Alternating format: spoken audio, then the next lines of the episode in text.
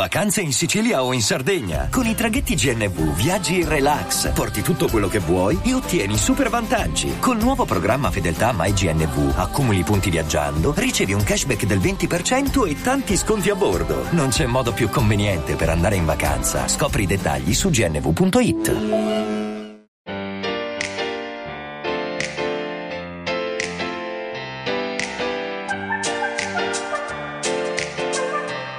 Prima di cominciare questo episodio voglio veramente ringraziare tutte le persone che stanno sostenendo 360, da chi ne parla ad amici e conoscenti, a chi condivide gli episodi sui social, a chi lascia una recensione. Veramente un sentito grazie perché questo supporto per me significa molto ho deciso di dedicare questo episodio al tema delle relazioni. Mi arrivano tante domande ogni giorno su questo argomento e anche tante richieste, eh, tanti consigli e anche condivisioni dei propri vissuti. Quindi ho deciso di eh, rispondere qui ad alcune delle domande più frequenti e provare ad approfondirle un po'. Il primo tema da cui voglio partire è proprio la paura di perdere l'altro. Ho ricevuto alcune domande come ad esempio perché siamo terrorizzati dalla paura di perdere qualcuno e come si può convivere con la paura che tutto poi possa finire da un momento all'altro. Quindi, cominciamo. Perché abbiamo paura di perdere qualcuno che amiamo? Ora, noi siamo stati creati per connetterci, per avere legami profondi e duraturi con gli altri e la nostra essenza più profonda porta proprio all'unità, alla comprensione reciproca, alla condivisione di esperienze, di ricordi, di vissuti e così via. Però, insieme a questa bellissima capacità di amare e di connetterci, viene anche una paura viscerale di perdere quello che abbiamo trovato. Questa paura di perdita è un meccanismo di difesa che è radicato profondamente nella nostra psiche e dal punto di vista evolutivo i legami sociali erano vitali per sopravvivere, quindi per la sopravvivenza.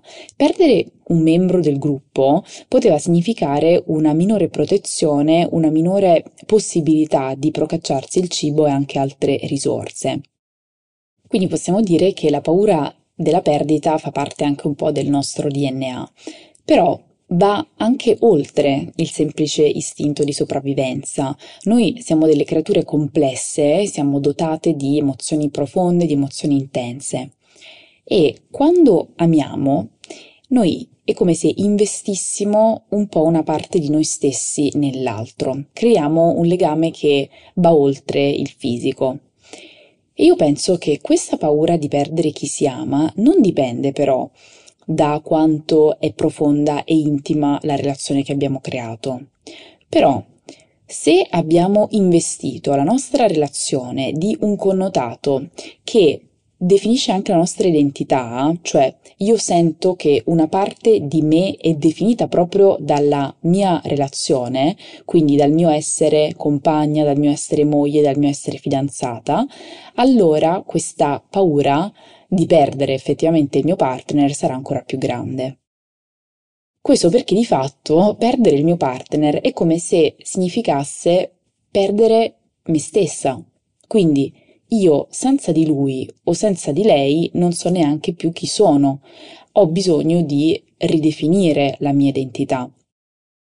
Io ho in mente alcuni esempi di persone a me vicine che eh, si sono lasciate dopo anni di fidanzamento e mi hanno raccontato che solo allora sono riuscite veramente a capire chi fossero, quindi a scoprire i propri gusti, i propri bisogni, i propri interessi, le proprie esigenze, che non sono per forza le stesse del partner.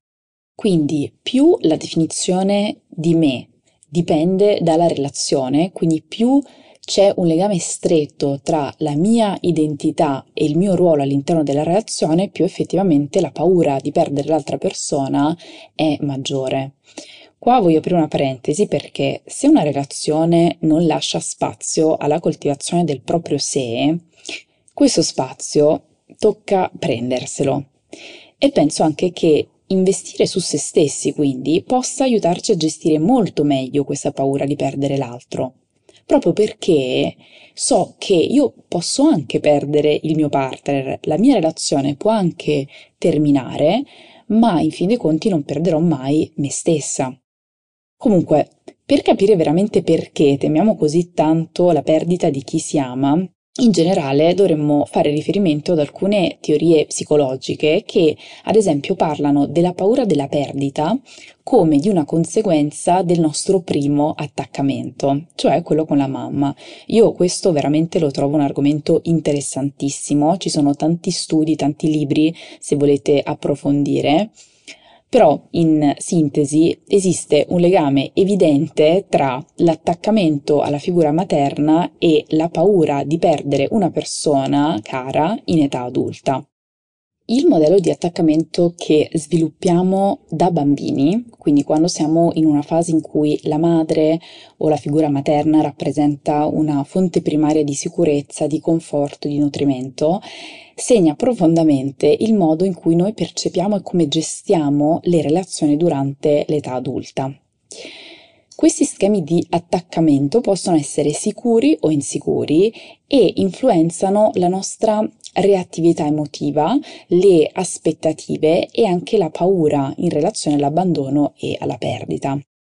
Ad esempio, persone che hanno un attaccamento insicuro possono manifestare una paura più acuta della perdita perché magari hanno sperimentato dei momenti di inconsistenza nel ricevere amore e attenzione durante l'infanzia.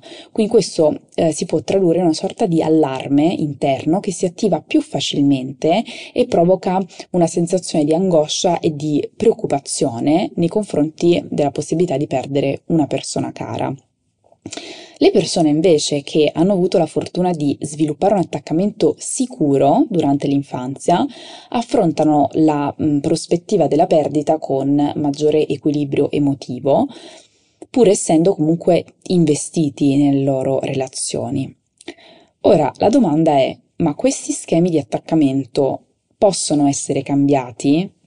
La risposta è sì, quindi gli schemi di attaccamento non sono immutabili se facciamo un lavoro consapevole su noi stessi, è possibile modificare questi modelli imparando dei modi più sani e sicuri di collegarsi con gli altri.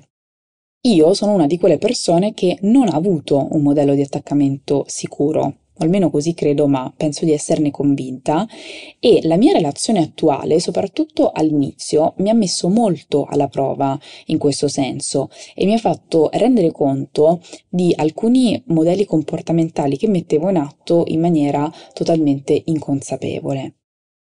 Il mio partner, dall'altro lato, Lorenzo, ha avuto un attaccamento sicuro e infatti è entrato in questa relazione con una maturità molto superiore alla mia. Io ho veramente imparato tanto da lui osservando le sue reazioni, osservando i suoi comportamenti. Comunque, comprendere il proprio sé di attaccamento serve perché è uno strumento di introspezione, quindi ci permette anche di capire quali sono le sfide delle relazioni con maggiore consapevolezza, con maggiore saggezza e effettivamente riduce l'impatto che è potenzialmente debilitante della paura di perdere chi amiamo. Oltre alle teorie dell'attaccamento, dobbiamo anche considerare il ruolo della società moderna in tutto questo. Noi viviamo in un mondo che enfatizza costantemente l'importanza delle relazioni, sia attraverso i social, per dire, ma anche attraverso delle aspettative culturali e questa enfasi sulle relazioni può amplificare la nostra paura della perdita, quindi la fa sembrare ancora più terribile. Ora, Posto che io sento questa paura di perdere chi amo e mi sembra di aver capito anche da dove deriva, quindi qual è il retaggio, qual è l'impatto che questa paura può avere all'interno delle relazioni. Intanto in una relazione la paura di perdere l'altra persona può manifestarsi in modi molto diversi e può influenzare la dinamica di coppia, ma anche il benessere della persona. Uno degli effetti più immediati è l'instaurarsi di una sorta di dipendenza emotiva, dove uno o anche entrambi i partner possono trovarsi a mettere in atto dei comportamenti possessivi o dei comportamenti eccessivamente protettivi nella speranza di blindare, di proteggere la relazione da minacce esterne. Che vuol dire dipendenza emotiva? Proviamo ad immaginare una coppia, Marco e Laura, e all'inizio della loro relazione tutto sembra andare alla grande, quindi tutto sembra fluire con molta naturalezza, con grande armonia. Però con il passare del tempo Marco inizia a manifestare dei segni evidenti di dipendenza emotiva. Quindi ad esempio ogni volta che la compagna trascorre del tempo da sola o con le sue amiche, Marco inizia a provare un'ansia molto profonda, quasi come se ogni momento che lei passa lontano da lui stia rappresentando una minaccia per la loro relazione. Quindi Marco ad esempio inizia a mandare messaggi a Laura molto frequentemente, cerca costantemente delle rassicurazioni sullo stato della loro relazione. Se lei non risponde subito, Marco si sente respinto e teme che lei lo possa lasciare e questa paura diventa così opprimente che alla fine Marco inizia proprio a modificare il suo comportamento, quindi smette di dedicarsi ai suoi hobby, rinuncia alle sue opportunità di carriera e fa di tutto pur di garantire che Laura non si allontani da lui. Laura, dall'altro lato, come può sentirsi molto soffocata da questa situazione, da questa dipendenza emotiva, quindi sente la pressione costante di queste richieste di rassicurazione di Marco e comincia anche a perdere la propria individualità e magari finisce per allontanarsi sempre di più, visto che di fatto questi comportamenti che Marco sta mettendo in atto non lasciano spazio, non lasciano spazio alla sua autonomia, non lasciano spazio alla sua crescita personale. In questo esempio che ehm, ho fatto, la dipendenza emotiva di Marco finisce per creare un circolo vizioso dove alla fine la sua paura di perdere Laura lo porta a dei comportamenti molto soffocanti, molto possessivi, che finiscono per aumentare la probabilità che Laura si allontani, voglia distanziarsi e quindi questo alimenta ulteriormente la paura di Marco. Questa dipendenza emotiva può portare ad una spirale di insicurezza e di tensione che, se non viene affrontata, può minare seriamente le fondamenta di una relazione. Quindi, tornando alla nostra paura di perdere chi si ama, questa può avere una serie di risvolti negativi sulle relazioni. Ad esempio, può generare una tensione costante, una sorta di attesa ansiosa che può logorare anche la spontaneità e la leggerezza che eh, dovrebbero avere delle relazioni sane. Oppure ehm, questa preoccupazione costante di perdere l'altro può sfociare anche in alcuni episodi di gelosia infondata che possono creare attriti e malintesi. Una cosa che voglio sottolineare è che, come abbiamo visto anche nell'esempio che facevo poco fa, la paura della perdita può spingere le persone a compromettere i propri bisogni, i propri desideri in nome della preservazione della relazione e questo crea un disequilibrio dove la relazione viene messa su un piedistallo a discapito però della crescita personale e della autorealizzazione.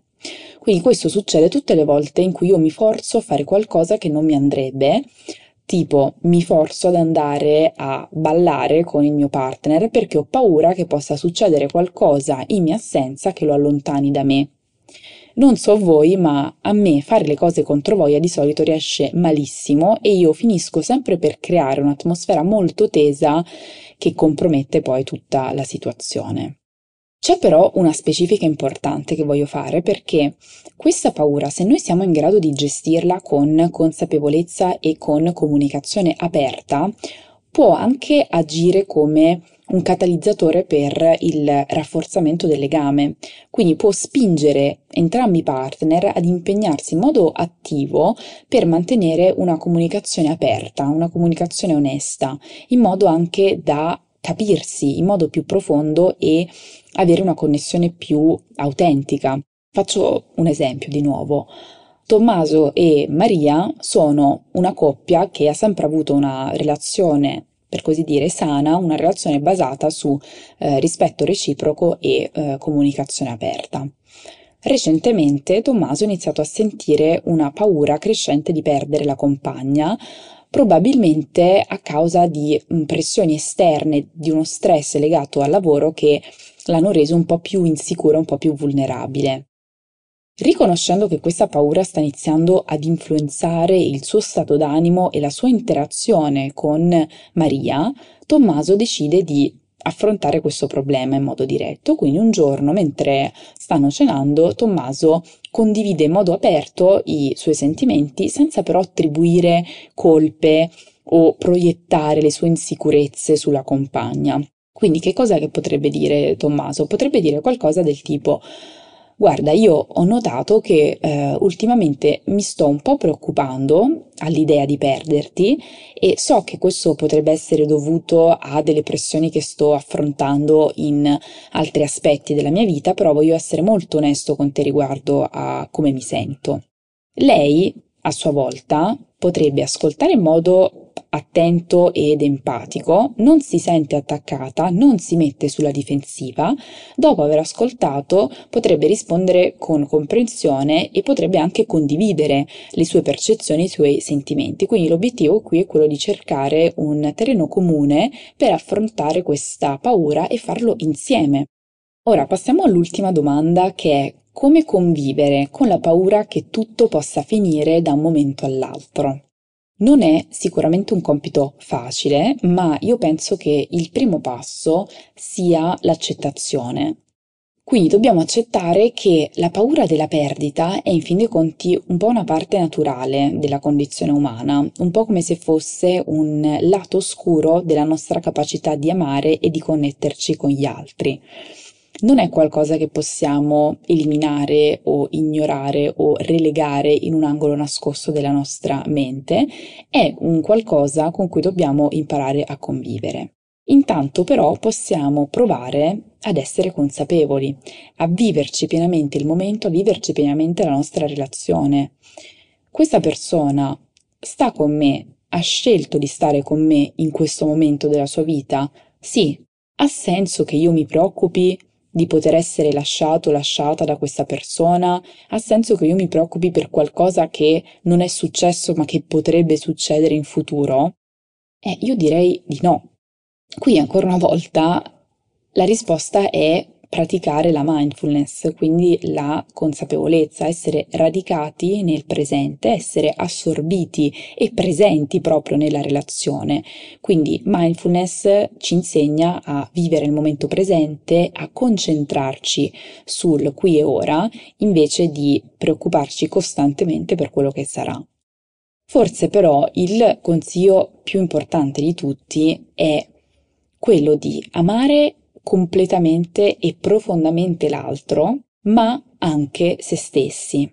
Quindi, come dicevamo prima, investire sulla costruzione di sé ci rende in grado di gestire, di affrontare questa paura in maniera molto più facile. Noi amiamo senza riserve, diamo tutto quello che abbiamo perché è questa la parte bella della relazione, questo che poi ci rende anche vivi, Amiamo anche sapendo che un giorno potremo perdere tutto, però almeno sapremo di aver vissuto in modo intenso, in modo significativo. Ho letto una frase eh, bellissima in un libro che dice l'amore non è qualcosa che riempie i vuoti, l'amore è qualcosa che accade, qualcosa che succede, che crea qualcosa di nuovo e qualcosa di diverso. E l'amore si evolve, si evolve perché ci evolviamo anche noi e l'amore potrebbe finire, ci sta, come tutte le cose, anche l'amore potrebbe finire. Però intanto noi rimaniamo sempre noi, quindi anche se l'amore finisce, sappiamo che la nostra identità è preservata. Io posso perdere l'altro, posso perdere il partner, ma non posso mai perdere me stessa. E dall'altro lato sappiamo anche che abbiamo assaporato ogni istante di questa relazione, dal primo all'ultimo. Questo è 360, un podcast dedicato al benessere a 360 gradi, a cura di Virginia Gambardella.